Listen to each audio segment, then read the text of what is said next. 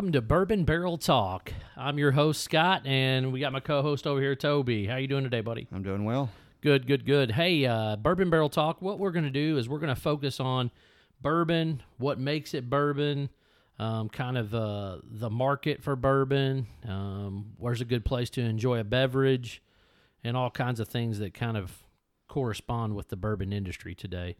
Um, it's become uh, the number one seller in the U.S. I think uh, I heard recently that it's the highest spirit sold in the U.S. now, and, and it's starting to take over in Japan and Even above Europe. Fireball. so bourbon, when we talk about bourbon, one of the things we like to talk about is what is bourbon, right? You know, um, you know, all all bourbons are whiskey, but not all whiskeys are bourbon. So when you look at bourbon and you look at the purity laws, and, and there are actually are laws that are involved with this. Um, some of the things you need to learn about um, if and you're you trying follow, to find out. You better follow that law. That's right. You better follow the law if you want it to be bourbon. That's exactly right. Um, it has to be at least 51% corn. Um, it must be distilled at no more than 160 proof, which is 80% alcohol by volume. Bourbon must be aged in new charred oak barrels. Bourbon may not be introduced to a barrel higher than 125 proof which is 62.5% alcohol by volume if you're if you're keeping track of both there. Bourbon which meets the above requirements in that situation and are aged in a barrel for a minimum of 2 years can be considered bourbon. Bourbon aged for at least 4 years can be considered aged bourbon or matured. So that kind of gives you the idea of what bourbon is, where it came from, and how it started. Um, if you've ever been to a tour of any of the local facilities, they'll kind of go over that with you, and it, it, makes it a really nice opportunity for people to see, you know, what bourbon is all about, how it was made, and how it came came forward. Um, kind of speaking of that, I know you've been on a few tours, Toby. Which one's your favorite? Um, the Old Forester downtown Louisville uh, was a very good um, overall tour, but from start to finish, if I had to do it over again, especially all the ones that I've been to, I, I actually like Angels Envy downtown Louisville. Uh, they have a great tour. They have they go into a lot of the history, and you get to see everything from start to finish. Now you can go to ones like Peerless, and, and they have really good tours there, but the one at Angels Envy, I think, is the is the top notch. Um, at least the local tours that I've been to. Now, um, there's nothing like going to uh, Buffalo Trace or or Jim Beam or something like that, where you get to go to those tours and you can see the history and the buildings and everything like that. But a lot of those you don't really get to see as much. You don't get to see the the uh, the mash bubbling.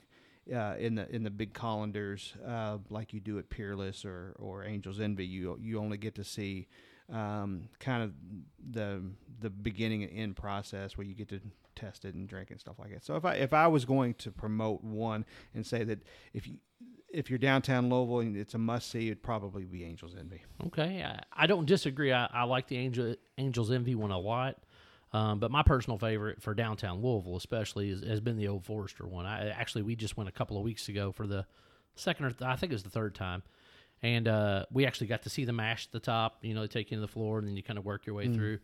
Um, it's a little bit more sterile than the old school ones when you get out at Buffalo Trace Sure. and, and and those um, because y y there's just something the mystique about the rick houses. You go out there, you walk through those buildings. They've been sitting there for 80 to 100 years or even longer and they're hot as Hades in the summer and cold as all get out in the winter.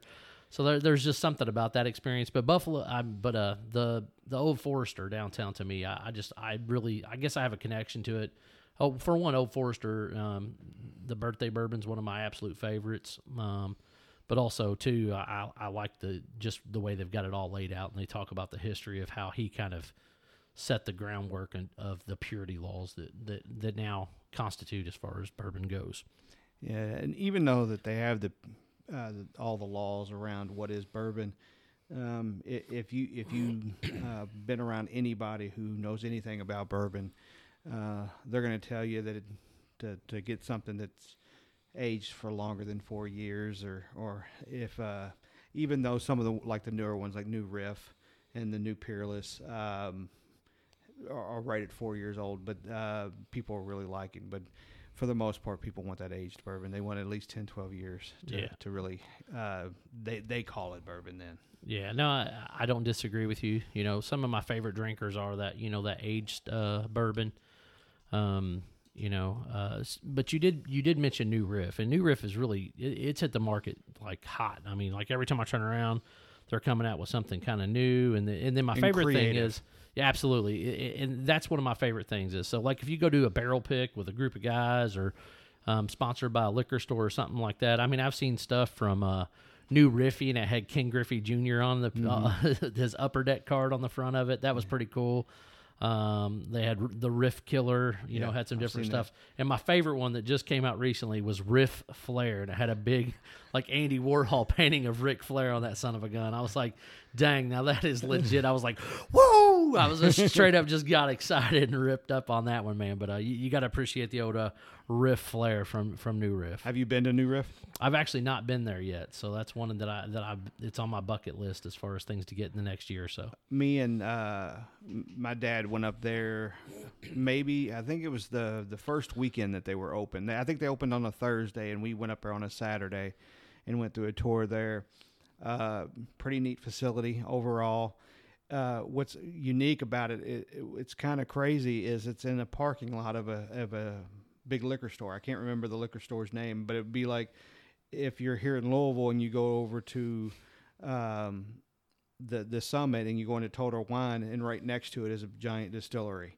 It was it, but in this parking lot, it's just a big liquor store, big uh, like a superstore liquor store, and then the distillery is right next to it. Um, but they tell you during the tour that the uh, the owners were part owner of the other liquor store, and they ended up becoming uh, the creators of the new riff, and that's how they came up with their location and everything else because that's what they already owned. It, it's pretty. It's a pretty neat story. Yeah, that that, that that's pretty cool. I, I didn't know that. Like I said, I, that's one of the places I need to go to.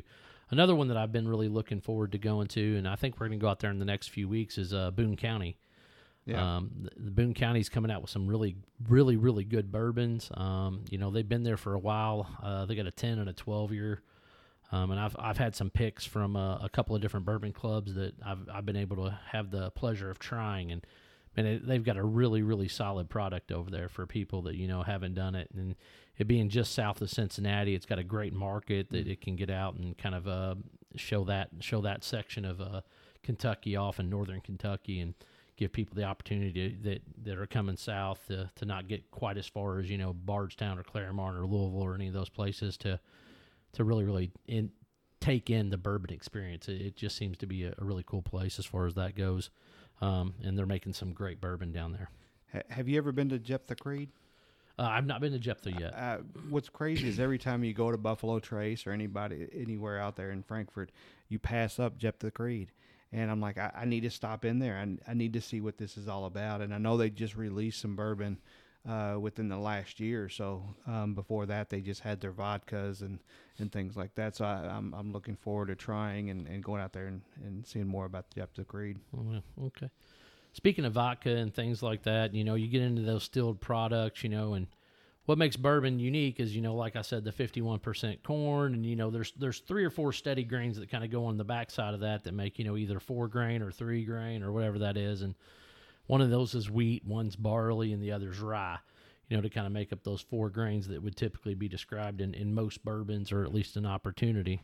Um, you know, now bourbon is getting distincted as as being you know is it a wheater or is it a rye or what is it so uh what's your favorite one to, to partake in if you had to choose Um, I, I, don't. I guess the wheated bourbons are probably something that I enjoy more so than anything else. I'm I'm a big fan of the the Wellers. Just a special reserve is is is is just a solid drinker. But if that if that was going to pick one specific, I think the wheated bourbons are what I would like the most. see I, i'm like you i'm a big fan of the wheaters you know uh, whether it be blanton's or weller um you know uh, right heck we're having some buffalo trace tonight you know while we're sitting here talking you know all those are good solid wheated bourbons and, and there's tons more out there um you know uh, one of the things that gets me really excited though is you know a lot of people think that bourbon has to be made in the state of Kentucky and you know, I, I kind of somewhat agree to them to gr- agree with them to a certain extent. But man, I tell you, there's some companies out there right now that are making fantastic bourbons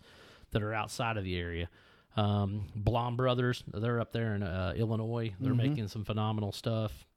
Um, and then you've got you know a lot of other ones that are out there. You know, just making really really good solid bourbon um, outside of the state of Kentucky, which gives you those opportunities to go out and try things and and travel the U.S. and, and get into some of these distilleries. Yeah, even though I know there's a lot of folks that that like you mentioned, if it's not made in the state of Kentucky, they don't feel like it's bourbon. It, it has to be made um, with this water, filtered by this limestone, uh, aged in uh, barrels that were um, created with wood from the state of Kentucky, um, and that's what they feel is what is more distinctive about bourbon than anything else. So it's it's not just um, the mash bill, but they, they feel like the water here is something that that distinctly uh, makes bourbon special. Yeah, uh, Old Forester. That was one of the neat things. Whenever I went on the tour the last time, they really talked about the fact that uh, they sourced almost all of their wood for all the white oak that they they sourced is um, kind of Kentucky, West Virginia, Virginia, and North Carolina, kind of to give you a rough estimate, in Tennessee, obviously, to collect those the, the the white oak to to get those bourbon. And and I tell you what, they they take it to the tenth degree as far as like they literally make their own barrels. Like they they bring in the stay the wood, they cut it cut the staves, put it together, char it, you know, the whole nine yards. You know, um, so that that to me just gives you just an awesome, you know, opportunity to go in and kind of see those type of things then and see that. But uh, I do love how it's all kind of sourced right here in this, you know, I guess Midwest slash South part of the country here. I was uh I was doing a tour at Buffalo Trace, and I don't know if you know this or not. It it's um they were making essentially moonshine, and they were trying to figure out how to store it. They didn't know how to store it, and they were like, well, "How are we going to store?" It? So they they would create a barrel, and the reason they used the white oak barrels is because they didn't leak. And and that was essentially the reason they created those barrels in white oak and new white oak barrels wasn't because new is special or the char is special or anything like that. It was because the, the new white oak barrels didn't leak. They didn't want to lose their product. And then after after it's sitting in the barrel for a while, they realized it was changing colors and changing flavors, and that's when they got into the process of actually charring the barrel and and and figuring out that dumping this corn water into a barrel and letting it sit um, would dramatically change the taste. So I think that's really unique in the sense that barrel was, I mean, bourbon was actually created on accident um, because they were just trying to make a lot of it because they liked the drinking it, but they didn't know how to store it. There, there wasn't those big uh, plastic jugs like there are today. They had to figure out ways to, to store it, and, and the white oak barrels didn't leak, and that's what gave them the flavor. And and I think that's a, a unique story around bourbon in general, um, because it's special. It's it's it's not something that that people went out and said, here's what I'm creating today. It was like, oh my gosh, look at we what we look, look at the byproduct yeah, of look, us trying to figure out what was going to be the best way to keep it. And, and, this is and it ends up turning into gold. Absolutely, absolutely. Uh, you you know you mentioned the white liquid. You know, um, ha- have you ever uh, partake or uh, drank any of the white dog that they serve up there? The the, the clear liquor before it's been stuck in the barrel. Oh yeah, it's harsh. It's it's it's tough, but you, you can still taste some of the flavor. You taste a lot of the the the wheat and the corn. Um, but it's just so harsh. I mean, it's it's like trying to, it's like drinking moonshine. It, right. It's it's uh, it's the same makeup as moonshine. Very similar, very similar for sure. Um, you know, when I was at when I was actually at Old Forester this last time, they had the like I said the mash tun running down there, and they had the corn in there and everything else, and and uh, they could they were like, yeah, you know, and so I stuck my hand down in there and you know kind of st- stuck a little finger in there and touched it and tasted it. Man, it, it was dead up like sweet corn, like it was the hmm. craziest mm. thing. So when I work downtown, um, we can if you walk past or behind the Evan Williams uh, there on um, Main Street. Um, you go around the back side, there's a pipe that's kicking out smoke. And you walk past it and you can smell that mash and it, to me it smells like sourdough bread. And every day when you're walking by that you can get that sourdough bread knowing that they're making that bourbon up in there and they're they're, they're distilling it and everything. So it's it's really uh, kind of a neat neat thing to do when I pretty much every single day that I'm walking past that I, I smell that sourdough mash. Yeah no it, it, it it's absolutely really really a great smell. You know it's a it's a neat experience. And plus the fact that it's you know when they start that process it basically comes out as like really really strong beer. I mean the the, the original product is what like 11 or 12 or 14 percent alcohol by volume and then when they start to distill it it's when they really really get that that the alcohol gets brought out in it you know it gives it that opportunity. They call it beer. I know. They did actually call it beer. I forgot that they actually did call it beer. No i don't, I don't think i'd want to drink it. Like, I, I, I would but you know me i love beer too Um, you know, one of the other things that uh, I always think that makes bourbon so unique is uh, the charring of the barrels. You know, you talked about how it gives it that golden color and helps seal the, bur- the, the barrels up and all that type of stuff. But one thing that I feel like is unique um, is that uh, Michter's has been coming out with these toasted barrels. You know, they're they're charred, but they're not charred as heavily as like a heavy char would be, mm-hmm. or things like that and I feel like they've just made some fantastic products off of those toasted barrels, whether it be the Michter's toasted bourbon or the most uh, Michter's toasted rye barrel strength or the sour mash.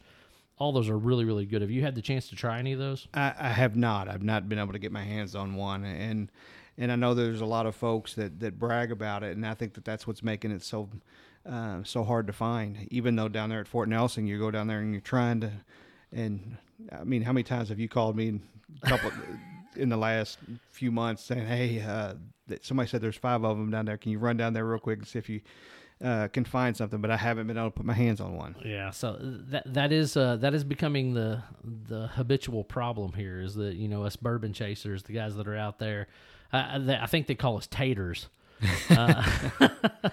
That we're out there looking for the bourbons, looking for those deals, and uh, trying to trying to scoop them up as soon as they hit the sh- the store shelves.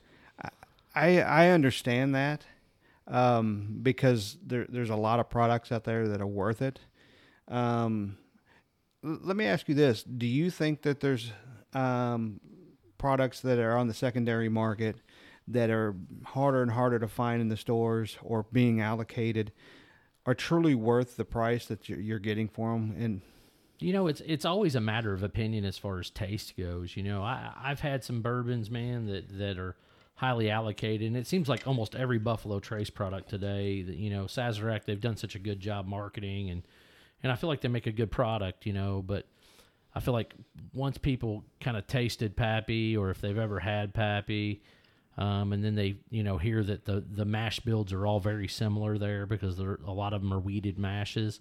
Um, I feel like some of those products have just become entirely too hard to find. You know, Blanton's is a great daily drinker, but you know Blanton's, you know, two three years ago you could find them on the shelf all day long. You know, never had to worry about it. Meijer's or anywhere. Meijer's or anywhere. Kroger, you know, yeah. But now you, you you've got to you've got to hunt those down and chase them just like you do anything else. And so, I mean, I guess it's just really just a matter of opinion in that situation. You know, for me, I I, am not a huge old Rip fan, but I've had the 15 year and I think it's amazing, you know. Um, and then to me, the 20 years okay, and the 23 is just it's too woody. I, I mean, would I pay you know what some of the you know secondary market or after you know market would would pay for that? No, I, I think it's way too much, but that's just a personal opinion. Yeah, I think that there's there's ones that that probably are as good as they're hyped but I think what it is is we're making these a little bit more difficult to find, which is shooting up the price, of course.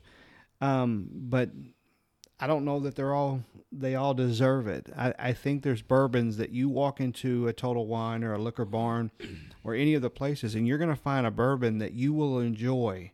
Sitting here talking to you today and having a bourbon, um, you're going to enjoy just as much as you would any of the ones that, that are going to cost you 150 200 300 dollars on the secondary market. And and what i would like to do and and this may be my contribution to this show is try to figure out what those are. And not not to try to promote them to the point where they they become harder to find, but really promote the ones that we think are great bourbon that that may be 40 or 50 or 60 dollar bourbons that that you can actually find on the shelves.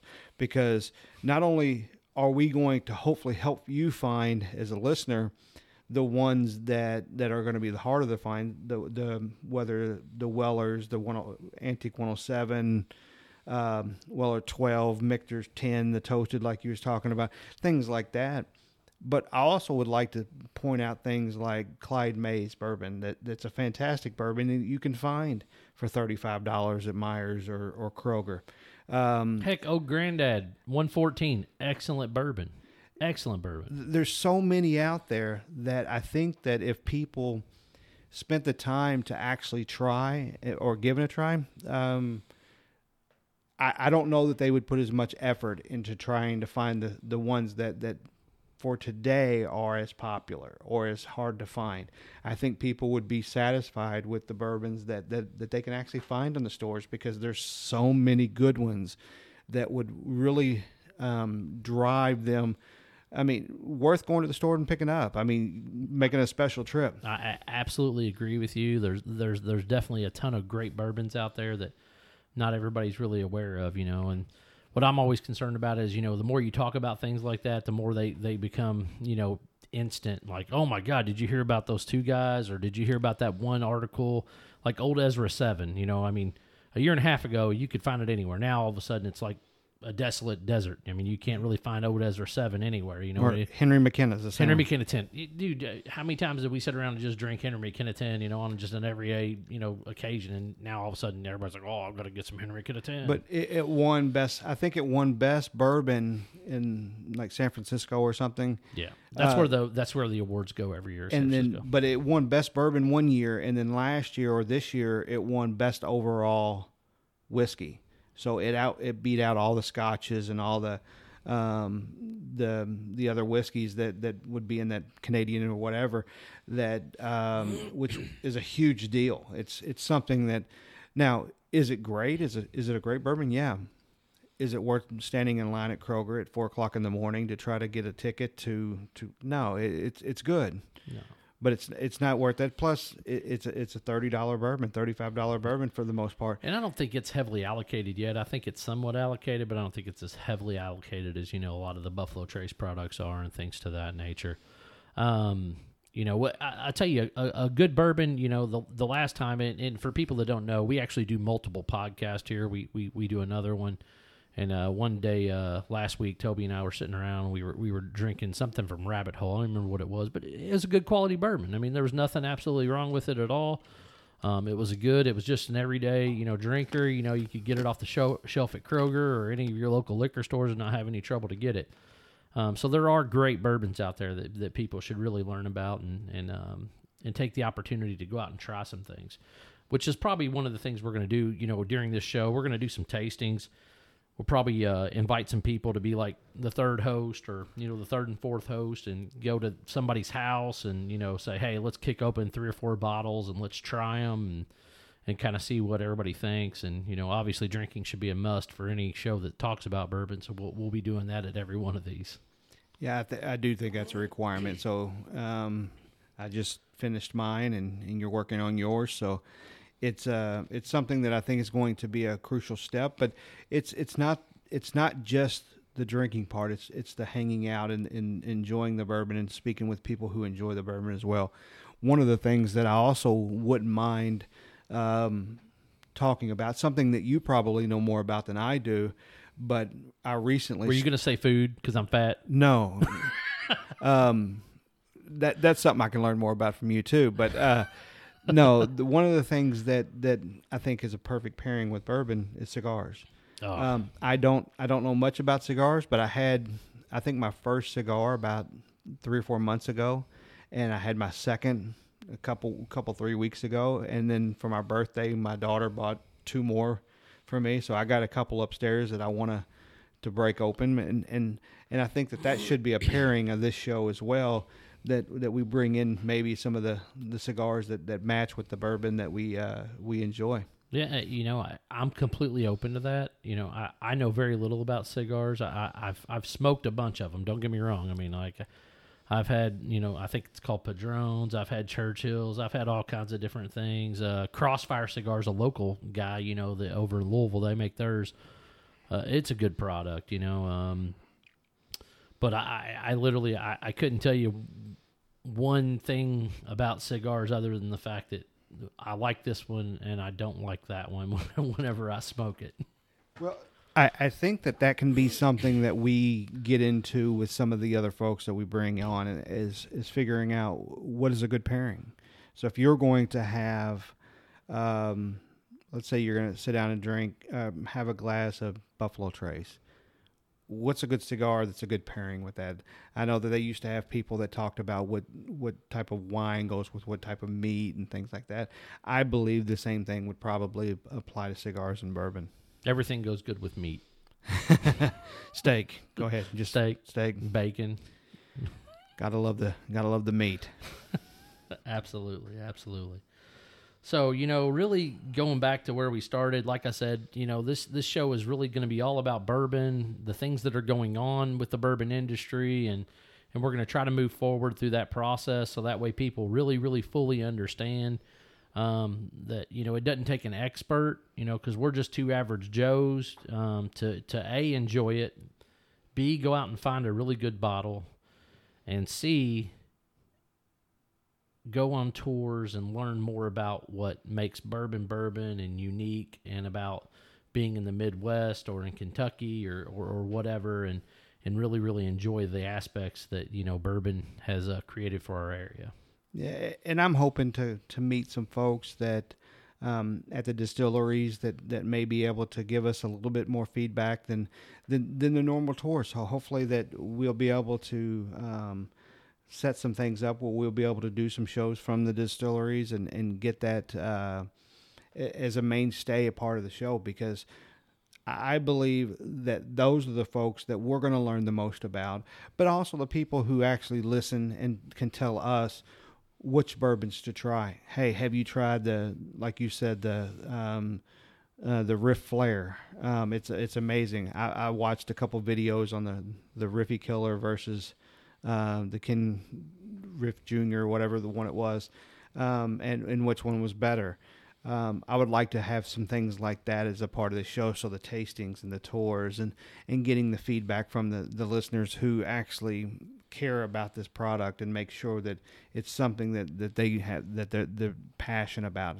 Um, so I, I think that it's going to be uh, give us a great opportunity to learn and, and even learn more about bourbon. All right. So, last thing before we end the show today, um, th- th- there's uh, only a few different things or ways that you can drink bourbon, right? So you got neat, on the rocks, or as a mixer. What's your what's your preference? I, I actually like it on the rocks. Um, I don't drink too much bourbon neat. Um, I like to add a little water or ice and, and let it melt down a little bit. Um, for me, it's just easier to consume that way, and and then I think it also changes the flavor. I think it gives it a little bit better flavor that I enjoy. When when it's neat, it's, it's it tends to be a little stronger than I would like, and it doesn't give the the metal um, the the metal flavors where you can really taste some of the flavor. So I like it over uh, over ice. So I'm a mixed guy, okay? So not not like mixing my bourbon with other things, but I'm kind of mixed on the review side there. Higher proof bourbons I actually prefer neat. But standard bourbon like that, you know, 100 or less or, you know, in that area I actually prefer that on the rocks. So I was hoping we would be kind of the opposite of each other, but it sounds like we both kind of prefer our bourbon on the rocks, but so well, good deal. Hey, Toby, I appreciate you coming out or, you know, sitting down and talking about bourbon for the first time. And, uh, you know, we really um, should have the opportunity to do this some more. And uh, hopefully we'll get one of these out every week so people can really uh, take advantage of uh, us talking about bourbon and what the industry looks like and, and how everything moves forward. How how would people get a contact with the show if you Absolutely, absolutely, yeah. If you want to get in talk, uh, touch with the show, all you got to do is you can go to Facebook, visit us on Facebook. Uh, you can go to Bourbon Barrel Talk on there and look us up. Um, you can uh, follow us, and we're going to start, you know, putting some videos out there. And then um, as we, you know, travel around, and we're going to be taking pictures and maybe doing some live feed stuff on there. And then you can also email us at bourbonbarreltalk at gmail.com. That's bourbonbarreltalk at gmail.com. All right, sounds good. All right, man. Thanks for coming. Hey, appreciate it.